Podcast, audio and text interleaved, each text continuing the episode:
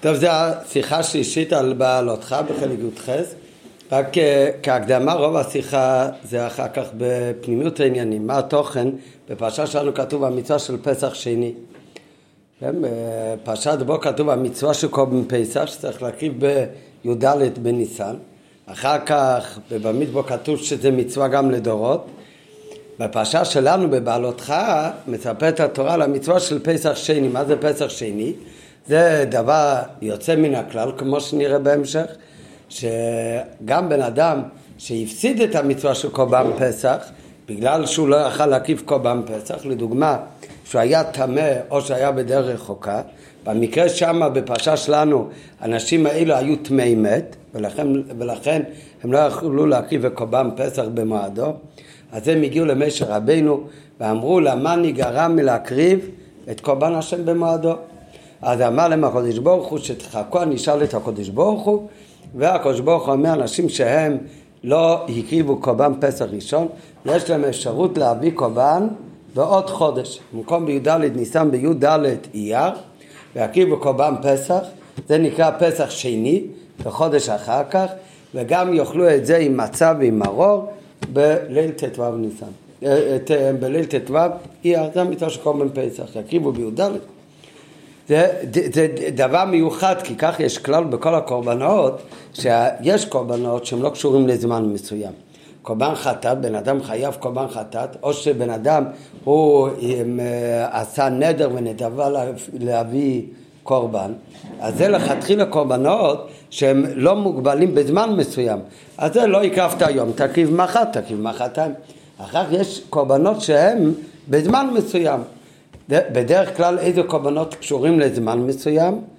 בדרך כלל קורבנות ציבור, קורבן מוסף, קורבן תמיד של שחר, תמיד של בן הבן. וכל הקורבנות שיש להם זמן מסוים, אם לא הקריבו באותו זמן, לא, לא מקריבים את הקורבן. היה בשבת, צריכים להקריב קורבן מוסף שני כבשים. אם בשבת לא היה עוד שני כבשים לקורבן מוסף, לא הקריבו. ביום ראשון יש להם עכשיו הרבה בהמות, יביאו ביום ראשון מוסף של שבת? לא. איך זה נקרא? נכון. יונתן אומר, עבר זמנו, בטל קורבנו. אין, אה, חוץ מקורבנו, כמו שאמרנו, לכתחילה לא מוגבלים בזמן. זה החידוש של הקורבן פסח, שזה קורבן יחיד על כל יהודי ויהודי, אבל זה קורבן, קבוצות קבוצות, אבל זה קורבן שהוא קורבן יחיד שהוא בזמן מוגבל. מתי צריך להקריב את הקורבן? ביום י"ד ניסן אחרי חצות היום, בין הבאים. אז הקורבן הזה, אף על פי שהוא זמן מסוים, ולכאורה היה אמור להיות עבר זמנו, בטל קורבנו, אז יש כאן דבר חידוש שהיהודים שהתעקשו כמו שנלמד בפנים והם אמרו למשה רבנו למה נגרע אנחנו לא רוצים להפסיד. אז אמר הקדוש ברוך הוא יקריבו בעוד חודש פסח שני. אז זה, זה הדין של פסח שני. על זה יש בגמרא שלוש דעות בתנאים מה הגדר של המצווה של פסח שני האם פסח שני זה תקנה לראשון אם זה תשלומין לראשון או שזה רגל בפני עצמו. אנחנו נראה בתחילת השיחה מיד הוא מביא מה ההבדל בין השלוש שיטות. אם אנחנו אומרים לכל הדעות יהודי שהקריב פסח בי"ד ניסן יעבור חודש אייר, הוא רוצה להביא עוד הפעם פעם פסח. הוא יכול? חס וחלילה. כן, הוא יקריב אה, חולים באזהרה, אסור. הוא כבר הביא פעם פסח. הפסח שני זה למלכתחילה מיועד לאותם אלה שפספסו משהו, לא הביאו פסח ראשון.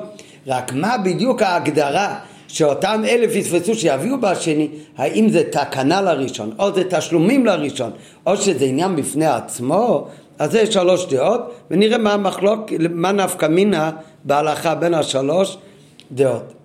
אז זה ההתחלה של השיחה. ההתחלה של השיחה זה פשוט בקיצור מהם הדינים עיקרי הדברים על פי ניגלה. אחר כך, או כדי להבין את העניין יותר לעומק, בגלל השאלות שישאל בשיחה, לכן הוא הולך להסביר מה התוכן של קורבן פסח שני בעבודת השם. מה התוכן של פסח ראשון והתוכן של פסח שני בפנימיות העניינים, בעבודה של היהודי. ולפי ההסבר הפנימי של החילוק בין פסח ראשון לפסח שני, יובנו גם הרבה הלכות וחידושי דינים שאנחנו רואים גם בניגלה במצווה של קורבן של פסח שני. אני נתחיל מבפנים. בגדר של פסח שני מצינו שלוש דעות ואופנים.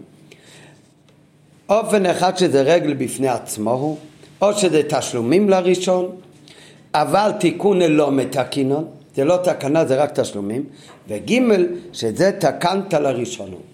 כתוב, זה מילים יפות, מה, מה ההסבר של השלוש דברים האלה? החילוק בנפקא מינא לדינא בין שלוש הדעות, כמבואר בארוחה בתשובה של רבי אברהם בן הרמב"ם, אז מסבירים ככה, אם אומרים שקורבן פסח שני, אנחנו עוד לא ראינו מה ההבדל בין תקנה לראשון או תשלומים לראשון, אבל רק מהשם עצמו אנחנו יכולים להבין או זה בא לתקן את הראשון, או זה בא להשלים משהו בראשון. זאת אומרת, הקורבן פסח שני הוא המשך ותלוי בפסח ראשון, כמובן למי שלא הקריב. או שזה מתקן או זה משלים. נראה בהמשך מה ההבדל בין לתקן לבין להשלים. לעומת זאת, כשאומרים שזה רגל בפני עצמו, כנראה שזה מצווה בפני עצמו, זה חג חדש בפני עצמו. כמובן, למי יש את היום טוב בפני עצמו? את הרגל, רק אותם אלה שלא הביאו בראשון. אבל מה זה? זה לא רק עניין של תקנה ותשלומים, אלא זה גם עניין בפני עצמו. וזה פשוט מאוד מהנפקא מינה. מה יהיה הדין בילד קטן שהוא היה תחת במצווה בפסח ראשון ולא הקריבו עליו קורבן פסח או שהוא היה בפסח ראשון בכלל היה עדיין גוי לא יהודי אחר כך, לפני י"ד אייר, בתוך אותו חודש, הקטן נהיה גדול, או העבד ישתחרר, או שהגוי יתגייר, גר שיתגייר בין פסח ראשון לפסח שני. אם אנחנו אומרים שההסבר של פסח שני זה או תקנה לראשון או תשלומין לראשון, שנראה עוד רגע מה ההבדל בתוך שתי הדברים האלה, אבל גם תקנה לראשון ותשלום לראשון מתאים להגיד רק למי שהיה מחויב בראשון, מי שלא היה מחויב בראשון, אין לו מה לתקן וגם אין לו מה להשלים. אז גר שהתגייר בין פסח ראשון לפסח שני, לא מביא פסח שני. לעומת זאת, השיטה של רבי, שקורבן פסח שני זה רגל בפני עצמו, זה יום טוב בפני עצמו, רק התורה אומרת זה מיועד רק לאלה שלא הביאו ראשון, אז עניין בפני עצמו, אז גם מי שבראשון בכלל לא היה מחויב, כי הוא בכלל עוד לא היה יהודי, עדיין הוא מביא פסח שני. אז זה ההבדל בין רגל בפני עצמו לבין תקנות השלומים לראשון. רגל בפני עצמו פירושו שהפסח שני לא תלוי בחיוב של פסח ראשון, אלא זה חיוב בעצמו כמו שאר הרגלים. לפי כך, לפי ההסבר הזה, אז גר שנתגייר בין שני פסחים אותו דבר קטן שהגדיל חייב לעשות פסח שני. מה שאין כן לפי הדעות שפסח שני זה תשלומין או תקנת לראשון. אז החיוב של פסח שני הוא תלוי בחיוב של הראשון. ומי שלא היה מחויב בראשון, אין לו מה לתקן, אין לו מה להשלים, אז לא חל עליו החיוב של פסח שני. אז זה ההבדל בין רגל בפני עצמו לשתי הדעות האחרות. עכשיו נשאר לנו רק להבין מה ההבדל בין תקנה לראשון לתשלומים לראשון. אז זה כבר טיפה יותר מסובך, אבל לא מאוד. הקורבן פסח, כבר למדנו כמה פעמים, זה אחד משתי המצוות היחידות, יוצא מן הכלל, שאף על פי שזה מצוות עשה ולא לאו, אז יש על זה כרת. ככה כרת יש על, על איסור לא תעשה, על לעשות עבירה. על לא לעשות מצווה אין איסור כרת. רק שתי מצוות. איזה שתי מצוות? מילה בפסח. מי שלא מל את עצמו, וכשהוא לא מלו אותו כשהוא תינוק, וכשהוא יגדל הוא לא מל את עצמו, חייב כרת. אותו דבר, מי שלא הקריב קורבן פסח במזיד כמובן, הוא חייב כרת. זה, זה הדין. העונש של אה, אי הקרבה של פסח ראשון במזיד הוא כרת. בשגג אין אף פעם כרת. עכשיו, בן אדם שלא הביא בראשון, אמרנו כבר יכול להביא גם לתקן עדיין בשני. מה היה הדין? הבן אדם בראשון הוא בכוונה לא הקיף קורבן פסח. אז לכאורה הוא, הוא חייב כרת. אחר כך בשני הוא לא הקיף קורבן פסח. אבל למה בשני הוא לא הקיף קורבן פסח? בשוגג. הוא רצה, בשני הוא כבר כן רצה. בשני הוא כבר לא היה מדין. מה היה הדין? אז זה תלוי האם אנחנו אומרים שהשני הוא תקנה לראשון או השני הוא תשלומים לראשון. מה ההבדל? כשהשני הוא תקנה לראשון, מתכוונים לומר שעל קורבן פסח ראשון, ברגע שהוא התחייב בקורבן פסח, מיד בפסח ראשון התורה אומרת יש תקנה למי שלא מביא עכשיו, שהוא יביא בעוד חודש, בפסח שני. זאת אומרת, מי שלא מקריב בראשון, עוד לא חל עליו בכלל חיוב כרת, כי יש לו תקנה, פסח שני. אם גם את השני הוא לא יביא, אז הוא יהיה חייב כרת. זה נקרא תקנת לראשון. ולפי זה, מה יהיה אם את השני הוא רצה להקריב, באונס הוא לא הצליח להקריב. מה היה הדין? הוא לא יהיה חייב אה, כרת. כי בראשון הוא עוד לא התחייב כרת. נכון, החיוב קורצו על הראשון, מתי החיוב קורצו על הראשון? רק כשהוא לא מביא את השני בכוונה, למה? כי זה הכוונה תקנת לראשון, שמיד כשחל עליו חיוב הראשון, כבר מוכן לו, גם אם לא, זה לא, עדיין אין כאן כרת. זה יהיה הכל תלוי, יש לו מוכן תקנה בעוד חודש. תשלומים לראשון, זה שונה. תשלומים לראשון הכוונה שבראשון הוא חייב להביא קורבן פסח. אם הוא לא הקריב בקורבן אה, במועדו, הוא כבר, אם זה היה מזית, הוא כבר היה חייב כרת. רק מה? בעוד חודש הוא יכול להשלים את החיסרון. כן? זה לא לתקע, הכוונה תשלומים זה שהוא עדיין יכול, אם יקריב בעוד חודש קורבן פסח, זה יוריד לו את החיוב כרת שחל עליו לפני חודש. אז מה אם בפועל, מה יהיה אם בפועל בשינוי? הוא עדיין חייב כרת, כי החיוב כרת הוא לא מתחיל מהיום, הוא לפני חודש היה. זה ההבדל, זה הבדל דק, זה ההבדל בין תקנה לראשון לבין תשלומים לראשון. תקנה לראשון, השני הוא עוד יותר קרוב, לפי רגע בפני עצמו, השני הוא בכלל לא קשור לראשון. רק התורה אומרת, מי מביא את השני? רק מי שלא מביא את הראשון. אז זה רגל בפני עצמו, לכן אפילו גר שהתגייר מביא. לפי תשלומים ותקנת לפי שתיהם, השני והראשון מחוברים. השאלה רק עד כמה. אם אומרים תקנת ראשון זה מחובר מאוד מאוד חזק ומהראשון יש כבר את האופציה לשני, זה מלכתחילה ולכן לא חל עליו בכלל חיוב כרת עדיין זה בתקנה זה, זה, זה, זה, אחד מהם, אבל בפעם זה בתקנה. לעומת זאת, השלומים לראשון הם גם קשורים, אבל קצת פחות. קשורים בצורה כזאת שהשני מוריד לו את הכרת של הראשון. התשלומין לראשון פירוש שמי שהחסיר הקרבה פסח ראשון במזית גם על um,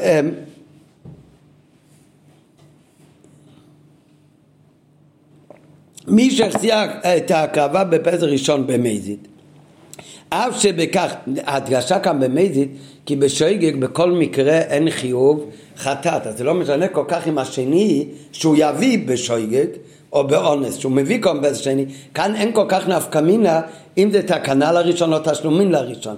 הנפקא מינה הוא יהיה רק כשאת הראשון הוא לא הביא במיידי. כמובן הדין של קומפס שני הוא לא במיידי, הוא גם בשויגג, הוא בעיקר בשויגג. הפוך, זה בכלל שאלה מה בדיוק על מיידי, איזה מיידי בכלל מביא פסח שני. אז הנפקא מינה זה... אה? זה נראה, זה תלוי גם... או. לא, הוא לא לא? אמ, לא עכשיו. לא נראה לי. תשלומים לראשון הוא שהפירוש שמי שהחזיר קורבן ראשון במזיד, הוא כבר עבר על איסור כרת, נתנה לו התורה תשלומים על כך על ידי קורבן פסח שני יתבטל חיוב כרת שלב. זאת אומרת, הוא לא הקריב בראשון, חל עליו חיוב קורס. תביא בעוד חודש, זה יבטל את העקוב. אבל אם הוא לא הקריב גם פסח שני, לא אכפת לי למה הוא לא הקריב את השני. גם אם את השני כבר בשגג הוא לא הקריב, בפעל ממש הוא לא השלים את הראשון, אז אין לו תשלומים לראשון. אז נשאר במקומו בדרך ממילא החיוב קורס שהוא כבר התחייב במזית של הראשון. לעומת זאת, תקנת לראשון הוא, כאן החיבור בין השני לראשון הוא הרבה יותר עמוק. תקנת לראשון הוא שמי שלא הקריב פסח ראשון במזית התורה קובעת לו מלכתחילה, במזית לא הקרבת פסח שני, ראשון גם בשויגק, רק בשויגק זה לא כל כך משנה. אפילו במזית, אתה לא הקרבת, אומרת התורה מיד, תדע לך, תביא בעוד חודש. אם לא תביא אז, תהיה חייב קורס. אם תביא במזית. מכיוון שזה תלוי אז, אז כמו כל פעם חיוב כל זה רק במזיד. אם, זה, אם מיד אומרת התורה לא הקרבת, לפי תשום לראשון התורה אומרת לא הקרבת, אתה חייב קורס. אתה בעוד חודש יכול להוריד את זה על ידי קורבן פסח. נו, אז אם הוא לא יקריב, לא אכפת לי למה, לא ירד הקורס. תקנת הכוונה, ברגע שהוא לא הקריב היום, אומרת לו התורה לא הקרבת היום, תקריב בעוד חודש. לא תקריב, תהיה חייב כרת.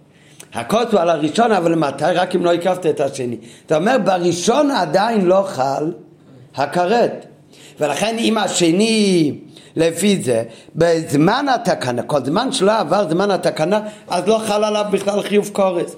ולכן אפילו אם הוא לא הקריב ש... פסח שני. אבל הסיבה שלא הקריב את השני, כי בשני היה שגג, הוא פטור בכרת. כי מתי יחול עליו הכרת? רק בשני. בשני הוא היה שגג, לא חל על יהודי חיוב קורס, כשהוא באותו זמן לא היה מזית. בזמן חלץ חיוב הקורס, שגג היה. זה לא הכוונה שהקורס הוא על הפסח שני, הקורס הוא תמיד על הפסח ראשון. מתי זה חל? לפי תקנטה לראשון זה חל רק אם הוא לא הקריב את השני. רק אז זה יכול. אז אם לא להקריב את השני, זה אצלו לא היה במזית, אז בדרך ממילא לא יכול להיות חיוב קורס. אז זה השלוש דעות. זאת אומרת, דעה אחת זה הם, אה, רגל בפני עצמי, שאז זה כמובן זה גם מוריד את החיוב זה, כמובן וגם פשוט, שכל שגי, כל מי, כל אחד מביא. אבל אם זה רגל בפני עצמי, אפילו גר שמתגייר הוא גם מביא. ההבדל בין הדעות של תקנת ותשלום לראשון, תקנת הכוונה זה כל כך מחובר לפסח ראשון, שהעונש קורס על הראשון יחול רק באי הקרבת השני. תשלום לראשון הכוונה שזה קשור לראשון, אבל לא עד כדי כך, שאם הוא יקריב פסח שני, הוא יוריד את חיוב הקורס שכבר חל עליו. אבל אם הוא לא יקריב, אז יישאר, לא יחול עליו עכשיו קורס, אלא יישאר עליו הקורס שכבר בעצם היה לפני חודש. נו, איך הלכה? בהלכה לא כתוב המילים, הרמב"ם אומר ככה, גר שמתגייר וקטן שגודל, בין פסח ראשון לפסח שני, חייב בפסח שני? חייב. מה מבינים מזה? שכמו דעה ראשונה, שרגל בפני עצמו. עכשיו, יש בזה נפקא מינה פחות להלכה ולברעיון, חוץ מהעניין אם הגר הוא חייב כל פעם פסח או לא. למה? במניין המצוות יש הרי כמה אופנים לכל הדעות לומדים מהתורה הלכה למי שמצין הגמרא אומרת כמה מצוות יש? תרי"ג. כשאתה תתחיל לספור בתורה את כל עשה ולא תעשה, לאו דווקא שתגיע בדיוק לתרי"ג. כן? יש הרבה שספרו, הגיעו ליותר, אלא מה? הרבה כלולים בלאו אחד. לפעמים יש דברים שנראים כמו אחד, הם מתחלקים לשתיים. לכן יש בראשונים כמה דעות במניין המצווה. כן, התחלנו עכשיו את הרמב"ם, לפני שתראו הרמב"ם, מניין המצוות, מה זה מניין המצוות? זה, לומדים את זה הרבה דברים גם להלכה, למה? כי הספירה של מניין המצווה הוא שהרמב"ם שונה מהמניין המצווה של החינוך, יש כמה דעות של הספירה במניין המצווה. הרמב"ם במניין, במניין המצוות יש רק מצוות עשה להקריב קורבן פסח. לא, סליחה, לא, סליחה. יש מצווה להקריב קורבן פסח, ויש עוד מצווה להקריב פסח שני. זה, זה נמנע לשתי מצוות נפרדות. אומרים על זה המפרשים, למה רמב"ם מונה את זה לשתי מצוות נפרדות? זה הרי אותה מצווה. אתה מקרב קורבן פסח. היהודים ששאלו שהם לא הצליחו להקריב היום, אומר להם הקודש ברוך הוא, אז תעשו את הקורבן הזה בעוד חודש. אז אותו קורבן. זה אותו מצווה של קורבן פסח. צריך לאכול אותו צלוי עם מצה ומרור, זה אותו מצווה. וכל זאת הרמב"ם לומד אותו במניין מצוות כשתי מצוות. אומרים המפרשים, אתה יודע למה הוא מונה אותם כשתי מצוות? כי הוא הרי פוסק שגר שמתגייר הוא חייב בפסח שני. זאת אומרת, הלכה כמו רבי, שזה רגל בפני עצמו. אם זה רגל בפני עצמו, כמו יום טוב בפני עצמו, אז זה גם מצווה בפני עצמה. ולכן במין המצווה זה נחשב לשתי מצוות. בספר המצוות לרמב"ם נמנית המצווה של פסח שני במין המצווה מצווה בפני עצמה. בטעם הדבר, ביאר הרמב"ם, הרמב"ם בעצמו, למה הוא מונה את זה? כמצווה בפני עצמה. לפי שההלכה היא כמו רבי, שפצח שני הוא רגל בפני עצמו. אומר הרמב"ם, לכן אני מונה את זה כמצווה בפני עצמו במינין המצווה. עכשיו, זה שהרמב"ם בעצמו מסביר למה הוא מונה את זה כמצווה בפני עצמו. זאת אומרת, בפשטות, בלי זה מה היית חושב? גם אם זה תשלומים לראשון, מה, נכון, עדיין במינין המצווה זה יכול להיות מצווה בפני עצמה. אנחנו רואים מהסבר של הרמב"ם בעצמו שזה לא ככה, שאם המצווה של קום פסח שני היא מהודקת לגמרי עם הראשון, באופן של תקנטה או אפילו כתשלומים, אי אפשר למנות את זה כשתי מצוות. נכון, את זה עושים ב... לא באותו יום ולא אותם אנשים, אבל זה עדיין התוכן של אותה מצווה. מצווה יש הרבה פרטים. יש לה פרט מסוים שאפשר לתקן או להשלים. עובדה שהוא לבד אומר שלמה הוא מונה את זה כמצווה בפני עצמו רק בגלל שההלכה היא כרבי שזה רגל בפני עצמו.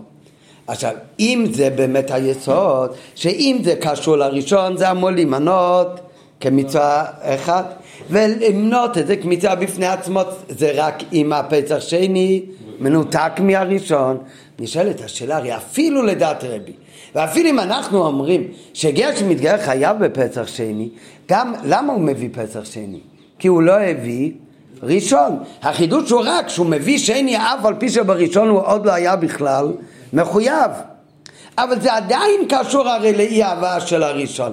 מה ההוכחה? פשוט מאוד, שיהודי טוב, כמו שהקט שכן הביא פסח ראשון נגיד, אז גם אם הוא מאוד מאוד יוצא להביא פסח שני, הוא לא יכול. זאת אומרת, גם אם אנחנו אומרים שפסח שני זה רגל בפני עצמי, שורה תחתונה, גם לדעת רבי, הפסח שני הוא עדיין קשור ומחובר לפסח ראשון. ומי שהקריב בראשון אינו מביא בשני, וגם אסור לו להביא לו בשני. אלא מה הוא אומר, ביחד עם זה, זה גם רגל בפני עצמי לאיזה עניין, שקטן, שגם מי שהפטור בראשון מביא בשני. על זה רק, גם זה מי שהפטור בראשון מביא בשני, רק אם בראשון הוא לא הביא. הגויים היה פטור בראשון, הוא גם לא יכל להביא בשני. הקטן, שאבא שלו מינה אותו על הכס, והוא אכל כבר כזית. הוא יכול להביא פסח שני? הוא לא מביא פסח שני. לא. קטן שלא הביא בראשון, הוא היה פטור בראשון, הוא מביא בשני. כי זה רגל בפני עצמי. אבל הרי מי שהביא בראשון הרי לא יכול להביא בשני. בלי קשר לקטן. כל בן אדם גדול שהביא בראשון, הוא לא יכול להביא בשני. אז אם ככה, מה הרמב"ם אומר למה אני לא מונה את זה כמי... למה? אתה, אתה יודע למה אני מונה את זה בפני עצמה? כי ההלכה שזה רגל בפני עצמי. ואם זה רגל בפני עצמי, אז זה גם מצווה בפני עצמו. מה זאת אומרת? זאת אומרת, אתה לבד אומר, שאם זה היה תשלום עם אותקנטה לראשון, אין מקום למנות את זה כמצווה בפני עצמה, כי מחוברת לראשון. ואם זה היה בפני עצמה, זה לא מחובר לראשון. זה גם הרי עדיין. על זה הוא שואל, שלכאורה לא מובן, זה גם מפרשים שואלים. גם לדעת רבי, שפצע שני רק בפני עצמי, החיוב שייך רק למי שלא הקריב פצע ראשון. שהרי מי שהקריב פצע ראשון לא יכול להביא שני. נמצא שסוף סוף, גם לדעת רבי, פצע שני היא מצווה שבאה במקום הראשון. וממילא אינו אלא קיום של אותה מצווה. אז גם לדעת רבי סוף כל סוף בתוכן זה אותו מצווה. עובדה שאם עשית את זה פעם אחת אתה לא עושה את זה בפעם שנייה עכשיו באייר ואם זה הקיום של אותו מצווה רק באופציה השנייה בחודש אחר כך אז זה לא אמור להיות במינין המצווה גם uh, לשיטת רבי בפני עצמי. להקריב קודם פסחים כן מדוע מנה זאת הרמב"ם כמצווה בפני עצמו? טוב, אז על זה עכשיו מגיע כל אריכות הביור, שזה לא קשור כל כך לשיטת רבי דווקא, שבתוכן העניין, בתוכן הפנימי של העניין, המצווה של פסח שני היא במהות שלה שונה מהמצווה של פסח ראשון. מכיוון שבמהות הפנימי שלה זה עניין בפני עצמו, נכון, מי מביא את זה? רק מי שלא הקריב ראשון. אבל גם זה שמי שלא, מי מקריב את זה, רק מי שלא הקריב את זה בראשון, עדיין התוכן של הפסח שני יהיה שונה מהתוכן של הפסח הראשון.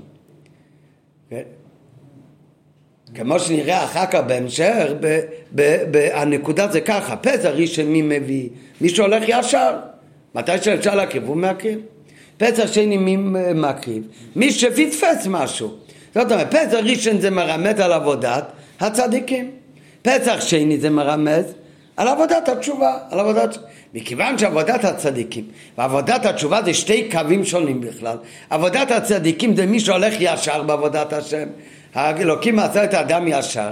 לעומת זאת עבודת התשובה כל כולה זה למישהו שמה שהוא פספס משהו, משהו קלקל, צריך לתקן משהו ועל זה יש אבל גם מעלה שבזה נעשה שם עכשיו החיבור פי שתיים כמו ש... בכל דבר יש את המעלה אבל זה שתי בתוכן זה שתי סוגים איך לעבוד את הקודש ברוך הוא. באופן של עבודת הצדיקים, באופן של עבודת התשובה, של הבעלי תשובה. מכיוון שבתוכן זה שונה, שהקורבנות ונכון, מי מביא פסח שני? אך ורק מי שלא הביא ראשון, באמת מי שלא היה צדיק. אבל בתוכן, אז זה באמת מנותק מהראשון, כי הראשון זה עבודת הצדיקים, השני הוא עבודת התשובה, לכן זה נמנע במניין המצווה בפני עצמו. רק מה, זה לא לכאורה מה שהרמב"ם כותב. הרמב"ם כותב כי הלכה היא כמו רבי שזה רגל בפני עצמו. אלא הפירוש בפנימיות הוא, זה הכוונה רגל בפני עצמו. הפסח הזה הוא לא אותו תוכן כמו הפסח הראשון. זה רגל בפני עצמו, זה אביידה בפני עצמו. ולכן זה נמנע במין המצווה כבפני עצמו. בהכרח לומר שאף שפסח שני ופסח ראשון קשורים זה בזה גם לדעת רבי כאשר החיוב הוא רק כאשר הוא לא הקריב פסח ראשון מכל מקום בגדר הם עניינים שונים ולכן הם נמנו במניין המצוות כמו שתי מצוות ויובן זה בהקדים ביו ההפרש הכללי בין פסח ראשון לפסח שני בו ג' החילוקים שמצינו בין פסח ראשון לפסח שני אז רואים בהלכה כמה חילוקים, אף על פי שיש דברים שהם שווים, ושהם מקריבים קורבן פסח, אוכלים את זה צלוי, ושהם אוכלים את זה עם מצה ומרור, אבל ביחד עם זה יש גם דברים ששונים. בפסח ראשון יש איסור בבל יורה בל ימוצא, בפסח ראשון אסור לבן אדם בכלל שיהיה לו חמץ בבית. והשני חמץ ומצה עמו בבית. קורבן פסח הוא אוכל עם מצה ומרור, אבל בבית יכול להיות מונח גם כיכר לחם. אין איסור של חומץ בפסח שני. כן? אז זה הבדל אחד. ההבדל הראשון הוא שפסח ראשון זה לא רק קודם פסח אלא יש גם איסור חמץ, בפסח שני חמץ ומצה עמו בבית. אין איסור של בעלי יורה בעלי מוצא. עוד הבדל, הפסח ראשון נוהג כל שבעה, מה הכוונה כל שבעה? לא רק שהאיסור חמץ, שזה ההבדל הראשון שאמרנו, שזה הבדל הרי שחמץ בכלל, אה, בשני הוא לא אסור בכלל, בעל יורה בעל ימוצא. בראשון יש איסור בעל יורה בעל ימוצא. בנוסף לזה, כל קורבן פסח ראשון הוא נמשך לשבע ימים. מה כמובן הוא נמשך לשבע ימים? כמובן קורבן פסח מביאים רק בי"ד ואוכלים אותו רק בליל ט"ו. אבל המצוות שקשורים לקורבן פסח ולא רק איסור חמץ, אלא גם אכילת מצה, נמשך לכל, לכל הפסח, יש שבעת ימים, ימי חג המצות. לעומת זאת, פסח שני הוא רק באותו לילה, הוא לא נמשך אפילו יותר מיום אחד, הוא יום אחד לחוד, לבד. הארי שני כל שבע, כוונת הדברים, זה לא רק שהאיסור חימוצו נועה כל שבע, אלא בלשון הגמרא, קורבן פסח ראשון עצמו, קורבן הנאכל לשישו. נאכל עוד שש ימים. מה הכוונה נאכל עוד שש ימים? נכון. זה לא הכוונה את הקורבן פסח אפשר לאכול רק אותו לילה. עד חצות אפילו. אה, כל הלילה חכמים יחמיאו עד חצות. הכוונה, המצות נאכלים זה שישה ימים. שאוכלים עליו מצות שישה ימים. והשני יום אחד. השני זה רק יום אחד, ליל ט"ו. תאכל קורבן פסח עם כזית מצה וזהו.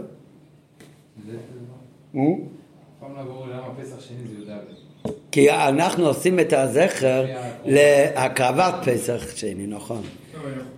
נכון, יש באמת כאלה שנוהגים לאכול מצה בליל ט"ו, כן, אבל המנהג המקובל יותר הוא לאכול מצות בי"ד.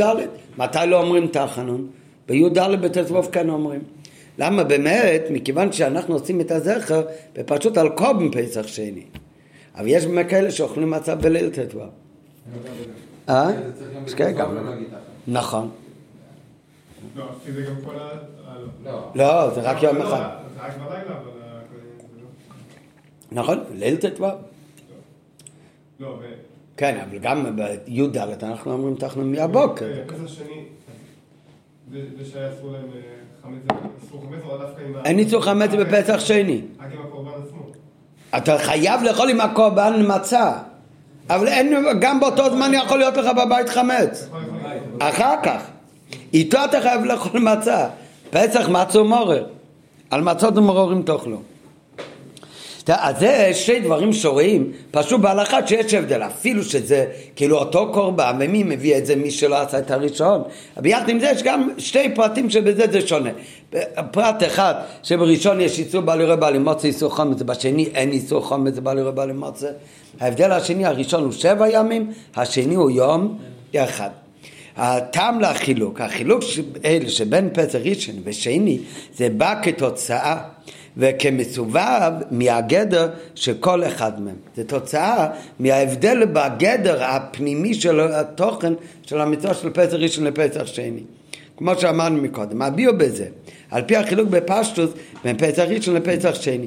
פסח ראשון זה החיוב להקיף כל פסח באופן הראוי שנקבע מעיקר הדין על פי סדר של התורה בזמנו. תורה אומרת יש זמן, אתה צריך לדאוג שבזמן הזה תקיף קורבן פסח, מי שעושה הכל כמו שכתוב בספר, מביא קורבן פסח ראשון. פסח שני, זה חיוב גם, אבל למי זה החיוב? זה חיוב שלא על פי סדר, זה משהו שלא בזמנו, כן? הוא, מה שהיה אמור להיות, הוא לא עשה. זאת אומרת, כאן זה משהו, הוא יוצא מהשורה, זה לא לפי הסדר, ישנם אנשים שלא הביאו את הפסח בזמני, ואף על פי כן אומרת התורה שכאן יש חידוש בשונה משאר הקורבנות וכאן אנחנו לא אומרים אבל יום לא בטל קורבנו אלא התורה קובעת להם מועד, מועד נוסף להביא קורבן לאחר הזמן זה התוכן של המצווה הזאת זה כפתגם, כמו קדושת מרי וחמי האדמו של הרבי הרייץ, שעניינו של פסח שני הוא הציצים נידו כמפפן. אין אף פעם מקרה אבוד. אין, אין הדבר אבוד. שאין דבר חסר תקנה. תמיד אפשר לתקן. וההמשך שאומר שאומר הרבי הקודם בפתגם, אפילו מי שהיה טמא, זה גם טמא במובן הפנימי, הכוונה הוא מרוחק, הוא לא טהור. מי שהיה בדרך רחוקה, בגשמיות, אבל כאן הכוונה דרך רחוקה, היה מרוחק מאת השם. ואפילו כשהיה זה לכם, שמהמילה לכם לומדים אפילו מי שהיה מזיד, כן, לא ניכנס לכאן מה הפירוש אפילו מזיד. בפשטות הכוונה מזיד, שבמזיד הוא היה טמא או במזיד הוא היה בדרך רחוקה. לא שהוא היה באזהרה ולא הקיף קודם פסח במזיד. כן? אבל לא ניכנס לזה. בפועל גם הוא יכול גם להביא פסח שני.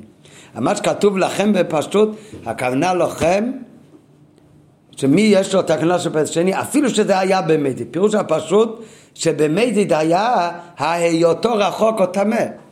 אבל היינו ברצונו, אף על פי כן, גם כזה אחד תמיד יכול לתקן. כך אומר, זה הפתגם של היום יום, זה היום יום גם של פסח שני.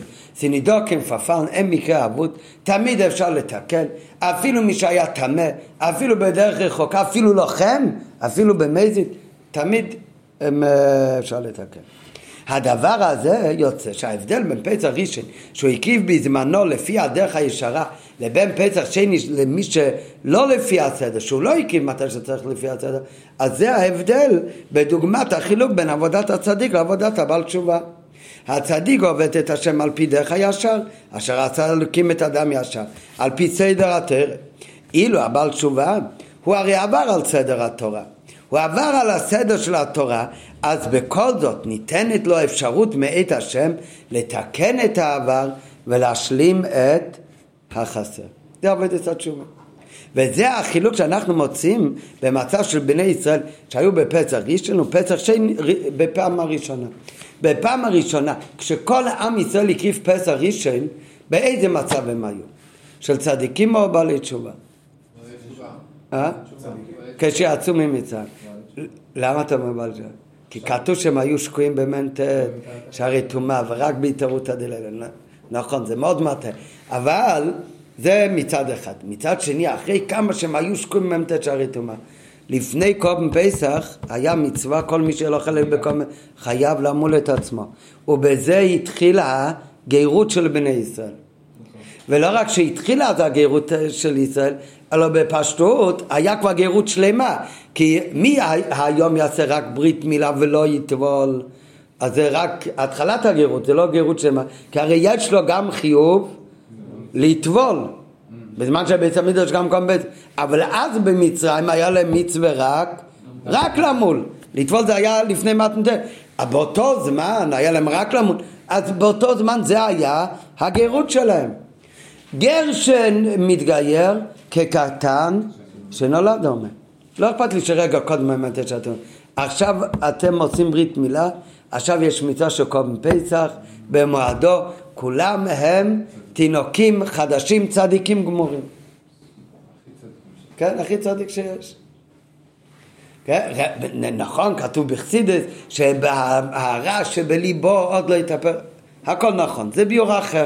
זה קצת, אה, זה באמת, נראה, אחר כך יש באחד מהערות, הוא מציין שכתוב במאמרים, יש גם מאמר של הרב להבין עניין פסח שני מיוסד ממש הדמות המצב שמסביר מה ההבדל בין פסח ראשון לפסח שני, שם כתוב שהפסח ראשון זה עבודה של איתקפיה, פסח שני זה עבודה של איתהפכה, כן? איתקפיה זה צריך לברוח מהרע, זה לכאורה יותר מתאים לבעלי תשובה, שהוא צריך לברוח, אסור לו להגיד שאני יכול רק מה אני אעשה שהקדוש ברוך הוא גזר עליי, אתה לא יכול להתקרב לרע, אתה תברח כמו מי יש אחר יש דאגה של זה עבודת הצדיקים, הוא הפך את הכל, הוא לא צריך לפחד מהרע, הוא לא צריך לברוח, הוא יכול להגיד, אני יכול לאכול גם כן uh, טרף, רק מה אני אעשה? הקדוש ברוך הוא אסר עליי.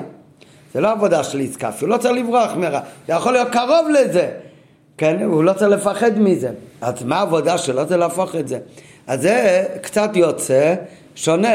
אז, אבל זה, אז הרב אומר בהערה שבאמת זה לא לגמרי סותר, כי יש הבדל אם אנחנו מדברים על הבן אדם לבין העבודת הבירורים שהוא עושה, אבל זה עדיין קצת קשה, בפשוט זה גם יכול להיות שתי ביורים שונים. אנחנו עכשיו לומדים כאן את הביור הזה לפי הפתגם ה... שכתוב ביום יום, לפי הפתגם הזה יוצא בפשטות שפסח ראשון זה, זה עבודת צדיקים, בטח כל שנה. אחר פסח, כשהוא עושה את זה מתי שצריך. פסח שני זה לכתחילה למי שהחסיר משהו. זה בדוגמת עבודת הבעל תשובה. וזה גם מתאים עם פעם הראשונה. בפעם הראשונה אלה שהקריבו פסח ראשון זה היו אלה במצרים. שפסח ראשון הראשון הקריבו היו כל בני ישראל בדאגה של צדיקים גר שמתגייר אלה. ופשוט זה היה אז כל הגירות שלהם. אחר כך בפסח שני, מתי נאמר להם פעם ראשונה? בשנה של יציאת מצרים? לא, אז כולם הקריבו. עוד היה דין של טומאה וטהרה. הפסח שני הראשון זה שנה אחר כך. בשנה השנית ליציאת מצרים, כל בני ישראל הקריבו פסח ראשון. היו אנשים שהם היו טמאים לנפש. הם לא הביאו בזמן שכולם הביאו מתי שהיה אמורים להביא. ולמה הם לא הביאו? בגלל שהם היו טמאים. כמובן, בגשמי בסיפור הם היו טמאים בגלל דברים שבקדושה. התעסקו במת מצווה או בארונו של יצי ויש כמה דעות אבל, אבל בפלא ממש הם לא הקריבו בזמן שזה היה ראוי זאת אומרת החסירו את המעלה של הקרבה קורבן במועדו לפי פירוש הפנימי זה עוד יותר.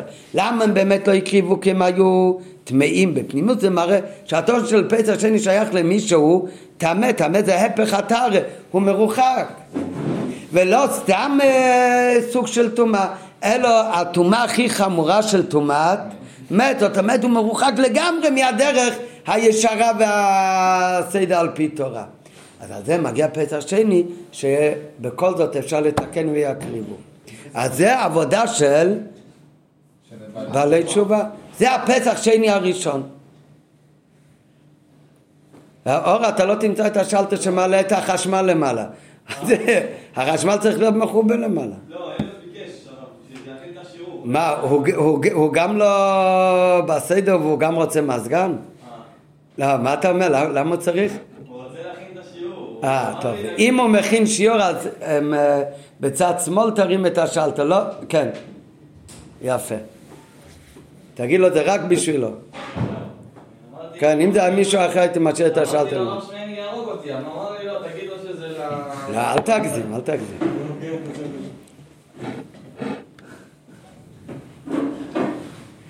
לעומת זאת, פסח שני בעבור אלו שהיו טמאים, ובתום, אה, סליחה, בעת הקרבה פסח ראשון היו בני ישראל מצב של צדיקים. מצבם אז היה כמו קטן שנולד זה עכשיו, כמו נבואת יחזקאל שממשילה את כל יציאת מצרים ל... ללידה כתינוק שנולד. היינו שהיו נקיים מהווירס, ומאידך היו בידם מצוות מילו פסח בדמה חי בדמה חי. וכן הוא גם על פי הלכה, שהיה זו המילה שלהם היה התחלת הגרוס. המילה התחלת זה בסוגריים עם אה, סימן שאלה, כי הוא אומר בהערה שבפשטות אצלם שהיה להם אז עוד לא החיוב של טבילה, זה היה כל הגרות. וגשן מתגייר הוא כקוטן שני לדומה, הם ביד השום אבירס. אומרים לו כמו שקראנו עכשיו ממגילת רות ישלם השם פולך ותימא סקוטך שלימה אשר באת לחסות תחת כנפיו של הקודש ברוך הוא אז הם היו בדרגה של צדיקים. לעומת זאת פסח שני על מה הוא בא?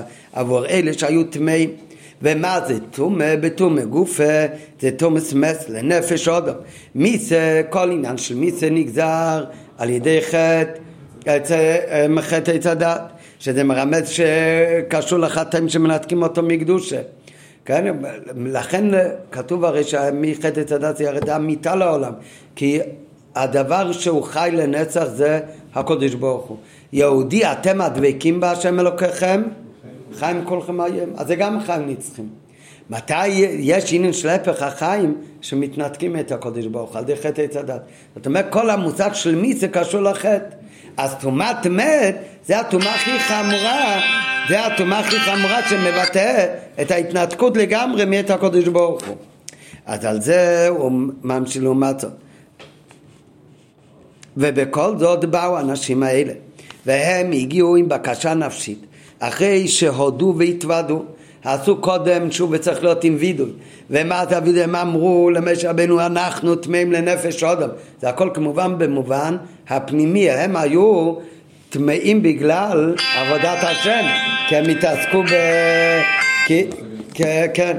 אבל הם אמרו לא מניגור לבלתי אקריב את קום השם במרד ביתר בני ישראל ודבר היה בדוגמת תשובה ופרטיה וידוי בקשת תיקון החסר תיקון בשלמות לא רק להקריב סתם אלא הם רצו לא רק להקריב אלא הם אמרו למה ניגרע מלהקריב בקורבן השם במועדו אם יגידו להם טוב אתה יכול להשלים עכשיו להקריב קורבן זה לא היה מספק אותם לגמרי למה?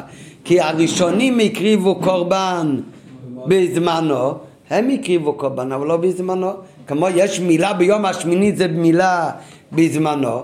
תינוק שלא מלו אותו ביום השמיני אלא ביום השתים עשרה אז הוא מהול. הכל בסדר כי הם מצווה אבל זה לא מילה בזמנו לא דוחה שבת. מה הדין של אותם אלה שמקיבים קורבן פסח שני? נתנו להם להשלים עדיין להקיב קורבן פסח או שזה הופך להיות הזמן שלהם? זה, זה, זה, לכולם, זה הופך להיות, זה מה שהם אמרו, אנחנו צריכים לא מנהיגורם מלהקריב, לא רק מלהקריב קורבן פסח, למה נגרם מלהקריב את הקורבן במועדו?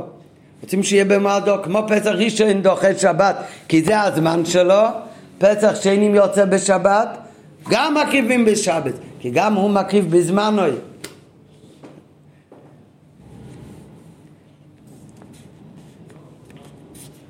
וזה יובן גם הטעם הפנימי לכך שמצוות בפסח שני שונה מכל המצוות. כל המצוות ניתנו לתורה מלמעלה, ניתנו לבני ישראל על, על ידי משה רבינו מלמעלה. המצווה של קורבן פסח, מי שקורא בפרשה שלנו, מה יוצא? שאם אותם אנשים לא היו מבקשים, לא היה כזה מצווה. אם הם היו מסתפקים, אין אצרח מונה פטרה, הם באמת היו אנוסים. הם היו טמאים לנפש, לא באשמתם. לא הקריבו קום פסח. למדו שולחן אורוך, למדו רמב"ם, ידעו עבר זמנו, בטל קורבנו. אין את רחמן לפטרה. תתעסק במה שאתה חייב, לא במה שאתה איתנו. כן, אז מה, אז לא היה המצווה הזאת. היה, זה מלמעלה נקבע בפעיל ממש. איך נולד המצווה הזאת? על ידי התביעה של אנשים, על ידי שהם ביקשו לו מנהיגורה. אז הקדוש ברוך הוא אומר שיקריבו. זה מאוד מתאים, זה כל ההבדל בין עבודת הצדיקים לעבודת התשובה. הצדיק עושה הכל כי כך כתוב בתורה. ראית פעם יהודי הוא חוזר בתשובה, למה? כי מישהו אמר לו, תדע לך, כתוב בתורה לעשות תשובה. למה לא? אני אגיד לך למה לא. כי גם כתוב בתורה לשמור שבת, והוא לא שמר שבת. כתוב בתורה לאכול כשר, והוא לא אוכל כשר, זה לא הפחיד אותו זה שזה כתוב בתורה. אני לא מדבר על מי שלא ידע. בעל תשובה זה גם מי שידע הכל ופורק למלכות שמיים. כתוב בתורה לשמור שבת לא עניין אותו, פרק למלכות שמיים. כתוב בתורה לא לאכול אה, את הרבוע אכלת, ולא מעניין אותו. לא, כתוב בתורה תעשה תשובה, זה יפחיד אותו. כן, עכשיו הוא מתחיל לעשות בתשובה. אלא מה? כתוב בחסידות, התנועה של תשובה, מאיפה זה מגיע? זה מגיע מתוך הבן אדם. זה מגיע מלמטה למעלה. יש את התורה, זה מלמעלה למטה, כל, כל המצוות כתובות בתורה. יש דברים שזה מגיע מתוך הבן אדם. למה זה מגיע ממנו? כי יש לו נשמה, ואף על פי שחטא ישראל הוא. למדנו פעם באריכות על העניין של תשובה. בכל זאת, ראינו שהאלתרבו אומר שגם תשובה זה מצווה מן התורה. אבל נכון, זה גם מצווה מן התורה, זה גם כתוב בתורה. אבל בפועל ממש התוכן של תשובה הוא לא רק מתחיל בגלל שזה כתוב בתורה. זה עניין שמתחיל מלמטה למעלה, זה מתחיל מתוך הנשמה של היהודי. וזה ההבדל, כל המיתוס פצע ראשון, זה ניתן מלמעלה, זה עבודת הצדיקים. הפצע שני, זה עבודת התשובה, זה כי היהודי התעקש וצעק לו מנהיגורה. התנועה של תשובה באה בדרך כלל על ידי התעוררותו של הבעל תשובה גם שהוא טמא לנפש אדם, היינו, שהוא עומד במצב של הפך התרא והלכה כמה וכמה, שהוא לא במצב של קדושה ובמילא הוא לא שייך לתלות ולהגיש גילו ירא מלמיילו. מכל מקום הוא מתעורר בעצמו מלמטה למעלה בעניין של תשובה. על פי זה גם מובן דבר תמוה לכאורה על פי נגלה חז"ל אומרים, הם היו, האנשים האלה הם היו טמאים, באיזה טומאה הם היו טמאים? בטומאת מת. טמא מת לכמה ימים הוא טמא? טמא מת, ממתי שהוא פרש מהטומאה? שבוע, צריך לחכות שבע ימים, באותם יום אה, השבע ימים הוא פעמיים צריך לעזות עליו מאיפה של פרה אדומה והוא צריך גם לטבול אחר כך, ביום השמיני הוא כבר יהיה טהור. אומרים חז"ל הימים האנשים האלה שהיו טמאים לנפש בי"ד אייר, בי"ד ניסן, בשנה השנית ליציאת מצרים, בי"ד ניסן, זה היה, איזה יום זה היה? יום השביעי לטומאה שלהם. זאת אומרת, למחרת הם כבר היו טהורים. היום בלילה הם כבר יכולים להיות טהורים. אז אם ככה, נכון, רש"י מביא הרי, לכן הם אמרו אולי שיקריב מישהו ונאכל בערב, יש הלכה בערב, יאכל על ידי טהורים, נכון. אבל מחר הם כבר היו לגמרי טהורים. גם אתה נותן להם להביא את זה אחר כך, למה ב... אפילו תולה מחר, מחרתיים, זה כבר היה יום שני, למה אתה צריך לדחות אותם? לעוד חודש. מחר יביאו, מחרתיים יביאו. וזה הרבה יותר מתאים עם הכללים של קורבנות אחרות. יש קורבנות, בן אדם, כל מי שעולה לרגל, יש לו חיוב להביא עולת ראייה ושלמי שמחה. מתי מביאים את זה? מביאים את זה ביום טוב. כן, אם זה לא שבת, אבל מביאים ביום טוב. אם הוא לא הביא ביום טוב, אז יש לך עוד שש ימים לתשלומים כל שיבו. היום בבוקר אמרנו תחנון? לא, כולם שמחים, יום חמישי, אה, הם לא אמרו תחנון, יכלו להתחיל את הסדר יותר מוקדם. למה לא אמרנו תחנון? למה לא אומרים עדות בסטיבן נתן? כי שבועט, אפילו שבועט הרי יום אחד רק חג, אבל הגמרא לא דורשת שמשווים את זה כל החגים ביחד. כמו בפסח ובסוכית יש לך שבע ימים, כך גם שבועט זה גם שבע ימים לקורבן. נכון, מתי זה הזמן של קורבן בשבועט ביונטב? לא יראה פניי ריקם ושמחתם לפני השם הקרוב. ביונטב, בו' סיוון. לא הקריבו בו', אפשר להקריב בזין, ח', לא, היה הכי מתאים, הכי מתאים, שמה נעשה? אתם טמאים לנפש? היום זה יום שביעי לטומאה, מחר, מחרתיים תביאו. זה עדיין יהיה תוך שש ימים, שזה הימים של תשלומים כמו שאנחנו עכשיו בימי תשלומים לקורבנות של שבועס. אלא מה? אז זה היה נשמע כאילו עניין של תשלומים. זה המשך, זה המשך לאותו קורבן. זה התורה מגלה, הקדוש ברוך אומר, זה קורבן שונה, הקורבן ראשון זה צדיקים, זה עכשיו עבודת התשובה, זה קורבן שונה, זה משלים את הקורבן הראשון, אז זה עבודה חדשה. מכיוון שזה עבודה חדשה, אז זה בכוונה לא בא בהמשך, שלא תחשוב שזה המשך אחד, זה עבודה אחרת. ומכיוון שזה דרך חדשה, דרך חדשה זה שזה לא מגיע למי שמגיש את הגילוי ער שמאיר מלמעלה ויש לו ציווי, אלא זה מגיע מתוך הבן אדם. ולכן זה מרמז על כללות עניין התשובה שמגיע מלמטה למעלה. אפילו יהודי שלא מגיש את הגילוי ער, אלא מלמטה למעלה הוא מתעורר. אז לכן זה חידוש בעבודה. מכיוון שזה חידוש, אז מתי זה מגיע? בעוד חודש. חודש זה מלשון חידוש. זה חידוש בעבודה. לא בתוך השש ימים, זה לא המשך, זה בחודש אחר, זה חידוש אחר. וזה גם קשור להבדל בין התוכן של חודש ניסן לחודש אייר. איתה בדברי חז"ל, אותם טמאים היו שבי שלהם לי בערב פסח. לחרא, למה צריך תשלומין שחידוש דובר רק חודש אחר כך? הרי אפשר להגיד תשלומין כל שיבו, כמו בשאר קורבנות של יונטב כפי שציינו ברחיים.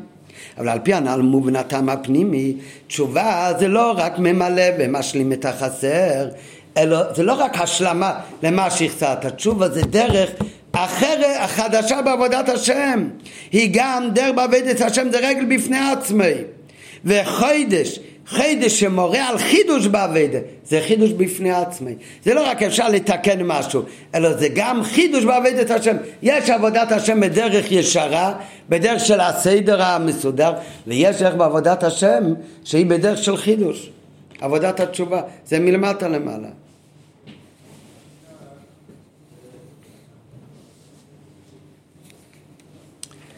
בפשטות לפי מה שלמדנו עד עכשיו, אבל עדיין זה דרך בפני עצמה, אז זה עבודת התשובה. עבודת התשובה זה לתקן את המעוות. רק, זה לא רק תיקון המעוות, אלא עצם הדבר שאת הולך לתקן זה עבודה חדשה, זה עבודה מלמטה למעלה. אפילו שלא היה גילוי אור. אבל בפשטות איזה עבודה יותר נעלית? האור ישר, עבודת הצדיקים, הוא לא פגם בכלום. אבל האמת שיש גם מעלה בעבודת התשובה. איפה, במה מתבטא המעלה של עבודת התשובה? הצדיק הוא תמיד, תמיד מתעסק אך ורק עם הטוב. רע אין מקום אצל הצדיק. את הרע או הוא בורח מהרע, ואם הרע מגיע אליו, מה הוא עושה עם הרע? דוחה אותו. הוא לא מלא את הרע, הוא לא מתעסק איתו. את הרע דוחים. עבודת התשובה, עבודת התשובה זה לא רק אם הוא לא הקיף קומפס, עבודת התשובה זה מרמז על כללות עבודת התשובה. עבודת התשובה זה גם למי שעשה עבירות, זאת אומרת הוא התעסק עם שלוש קליפות, התמות היה לו רע, אבל על ידי עבודת התשובה את הרע הוא גם כן הופך לטוב, זה אין אצל הצדיק. אצל הצדיק את הרע יש רק באופן של תחייה, ואסור בכלל להתעסק עם הרע.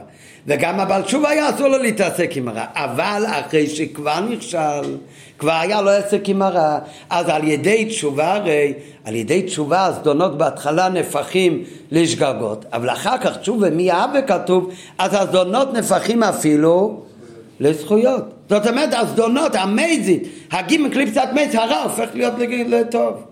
אז זה מעלה בעבודת התשובה. לפי זה מובן גם כן, בפסח ראשון אמרנו חמץ, זה הרע, זה הישס, הוא דחור, הוא אסור. לא יכול להיות חמץ ומצה עמו בבית. בפסח שני את שוב, זה חמץ ומצה עמו בבית. זה הייתה פחה. הייתה פחה של את התשובה, לא של הצדיק. אמרתי בהתחלה שיש ממש... יש... אה, כן. אבל אף שעבודת הצדיק זה באופן ישר פצעי דתרא מכל מקום יש מעלה בעבודה של בעל תשובה. הצדיק פועל בדברים שבקדושה. או הכל פנים בדברים המותרים, אבל לא בדברים אסורים. היא שוללת אבל מצווה בו בעבירה, עם דברים אסורים אסור לו להתעסק. הוא לא יכול לקחת דברים אסורים ולהגיד אני אנצל את זה לקדושה. חס וחלילה זה אסור, גם לבעל תשובה זה היה אסור. כן, הוא, לא, הוא נכשל אבל... היא שוללת מצווה בו בעבירה. עניונים שהם שולש לפצת לגמרי, רע אי אפשר לברר. את זה צריך לדחות, זה הסדר רואה על פי תרם. אבד הבעל תשובה, בתשובה מאבה, נהפך גם הזנס לזכויס. נו, אז המצווה הזאת, מאיפה היא מגיעה? זה מהתרא? מצד התרא אין מקום להפוך את הרע. מצד התורה את הרע צריך לדחות. זה מגיע מהבן אדם. זה, מה זה מהבן אדם? מהקשר עצמי בין יהודי לבין הקדוש ברוך הוא למעלה מהתורה. כתוב שאלו לחוכמה נפש שחטא, אומר המדרש, שאלו לחוכמה נפש שחוטאת מה צריך לעשות? נפש החוטאת היא תמות.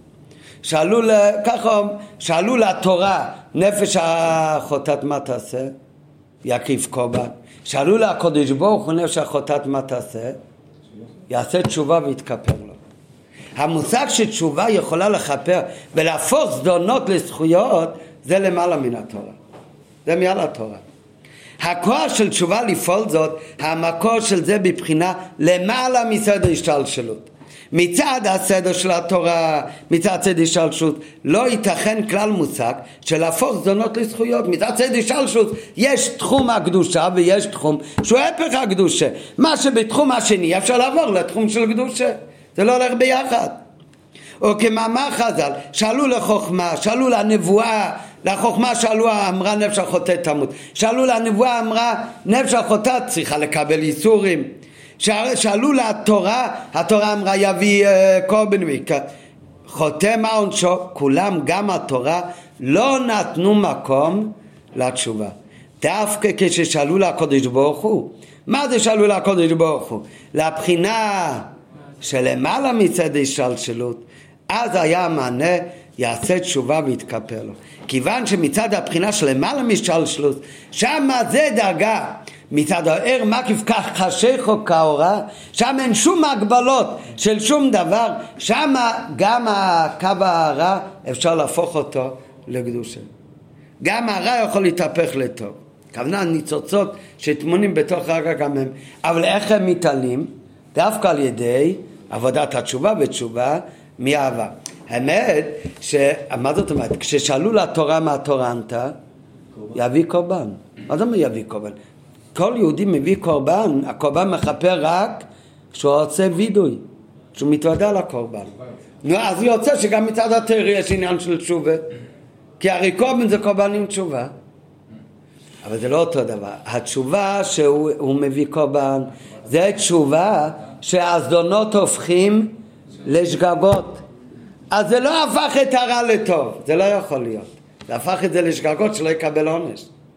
התשובה של הקודש ברוך הוא זה התשובה שיעשה תשובה ויתכפר לו אפילו באופן שתשובה מיהווה זה נפחים לזכויות טוב, למה דווקא על ידי תשובה מיהווה מתגלה האור אינסוף שלמעלה משלשלוס ששם ככה שייכו כאירו ואז נעשה גם מספחי של רע לטוב כבר למדנו פעם אחת באריכות זה לא מסביר כאן בשיחה באריכות כאן בשיחה. כאן הוא רק אומר את הנקודה שמצד התר מצד צד השתלשלות מצד הגילוי. אז שמה באמת מה שבתחום של טוב שמה יש גיל אלוקוס. מה בתחום של רע? יש רק לדחות אין להפוך את זה מצד אבדת התשובה, שזה מגיע דווקא מצד המטה של היהודי. איך זה יכול להיות אם אין לו שום גילוי אור בכל זאת הוא רוצה לעשות תשובה? כי עצם הנשום שלו קשורה לעצמותו של הקדוש ברוך הוא שלמעלה מסדר השתלשלות. משם יש את העניין של עבודת התשובה שהיא יכולה להפוך גם את הרע לטוב. כן, את הפרטים שבזה לא כאן המקום. על פי זה גם יובן מה שהטענה שלהם היה למה ניגרע. מה זאת אומרת? הם אומרים למה ניגרע? למה שתחשבו בכלל שתראה שהם ייגרעו? כן, כן מי, מי, למה חשב? כי באמת לפי סדר השתלשלות מצד התורה בוודאי צריך להיות ניגרע. מצד סדר השתלשלות, אם יש דבר ש... שהוא לא היה בסדר, יש עניין של רע, אז יהיה גם ניגרע. אין כזה דבר. מצד התרא באמת לא יכול להיות ששלוש שיפות אטמות שיבוא תיקון שלם. אין כזה מושג לפי סדר השתלשלות שאין מקרה אבוד. מצד הסדר יש דברים שעשית, זה אבוד, באמת כן אבוד. זה שאין אבוד ולא מניגורה, זה באמת יש סברה שיהיה ניגורה. רק הם אמרו לא מניגורה, הם התעקשו, הם לא רצו שיהיה ככה. ועל ידי עצם הצעקה שלהם, זה התוכן של עבודת התשובה, אז באמת נמשך להיות של למעלה מסדר שלשלוס. לכאורה מפני מה יש לך תחילה כותל כדעת שניגורה ועל דרך זה יש לשאול על הפתגם שהרבע הקודם סינידוקים פפן למה שנחשוב שכן יש uh, פפן שאין דבר חסר תקנה. למה יעלה בדעתנו שהדבר חסר תקנה? אלא האמת כמו שאמרנו הרגע מצד צדי שלשוץ יש דברים שבאמת באמת אין, הם חסרי תקנה. מצד התרא עצמו באמת אין תשובה מועילה מה הכוונה היא לא מועילה? היא יכולה להועיל להפוך לשגגות, ולא יקבל עונש אבל אבל עדיין הרע הוא רע. להפוך את הזדונות לזכויות זה לא יכול להיות. זה באמת דבר שמצד הטרע אפילו הוא חסר תקנה. ההתעוררות של בני ישראל בתנועה של תשובה, לא מנהיגורה. לא מצד צד השתלשלות מצד הגילי, מצד המת זה מגיע למעלה עד לדאגה של שאלו לקדוש ברוך הוא, שלמעלה מצד השתלשלות, משם ישנו העניין של פסח שני, משם באמת מגיע המענה שאין חסר תקנה, וזה עניין של פסח שני. רק מה, ביחד עם זה כל הסיפור הזה מסופר בתורה. כתוב שגם העניינים האלה של תשובה, גם עניינים שלמעלה מצד השתלשלות, איך הם נמשכים בעולם? דרך חוכמת התורה. גם הם, נכון התורה זה חוכמות של הקודש ברוך הוא, זה סדר השתלשלות.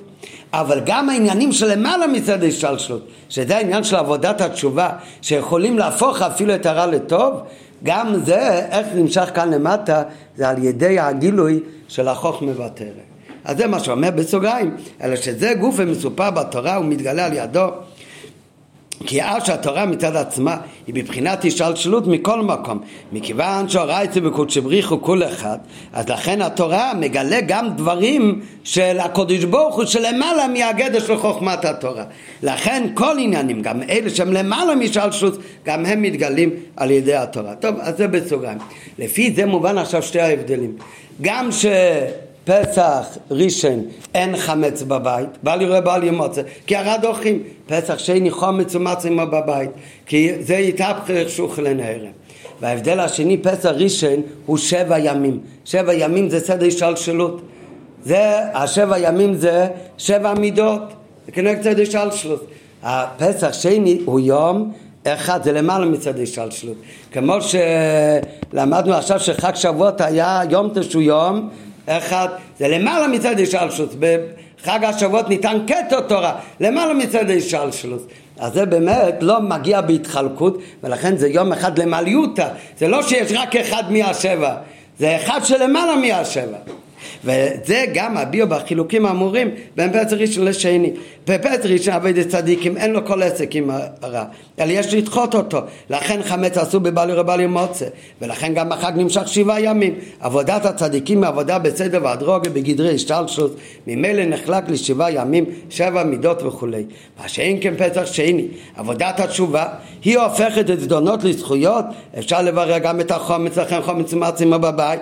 מכיוון שעבודת התשובה היא למעלה מהגבול והשתלשלות, לפיכך פסח שני יום אחד בלבד, שמורה לא רק על עניין של מיעוט אלא אדרבה, על מה של... לא על עניין של מיעוט אלא אדרבה, מה שלמעלה מהגבלה והתחלקות, כמבואר בתרער, שלמה חג שבועות זה יום אחד?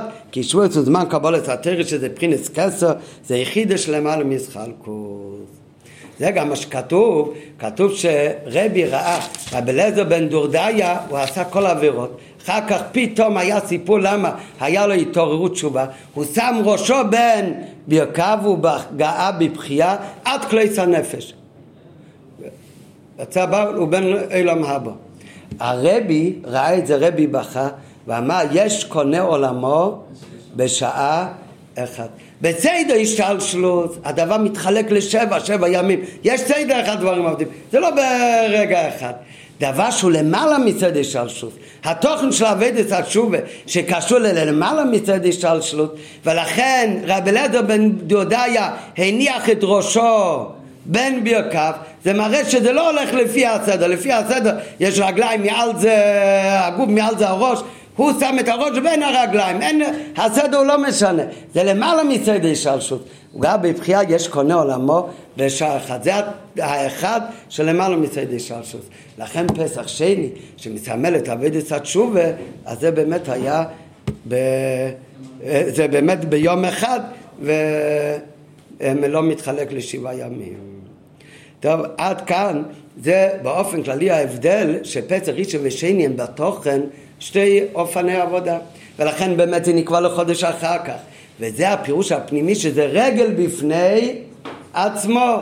ולכן באמת זה נמנע גם במינין המצווה ברמב"ם כשתי מצוות, מצווה של פסח ראשון ומצווה של פסח שני.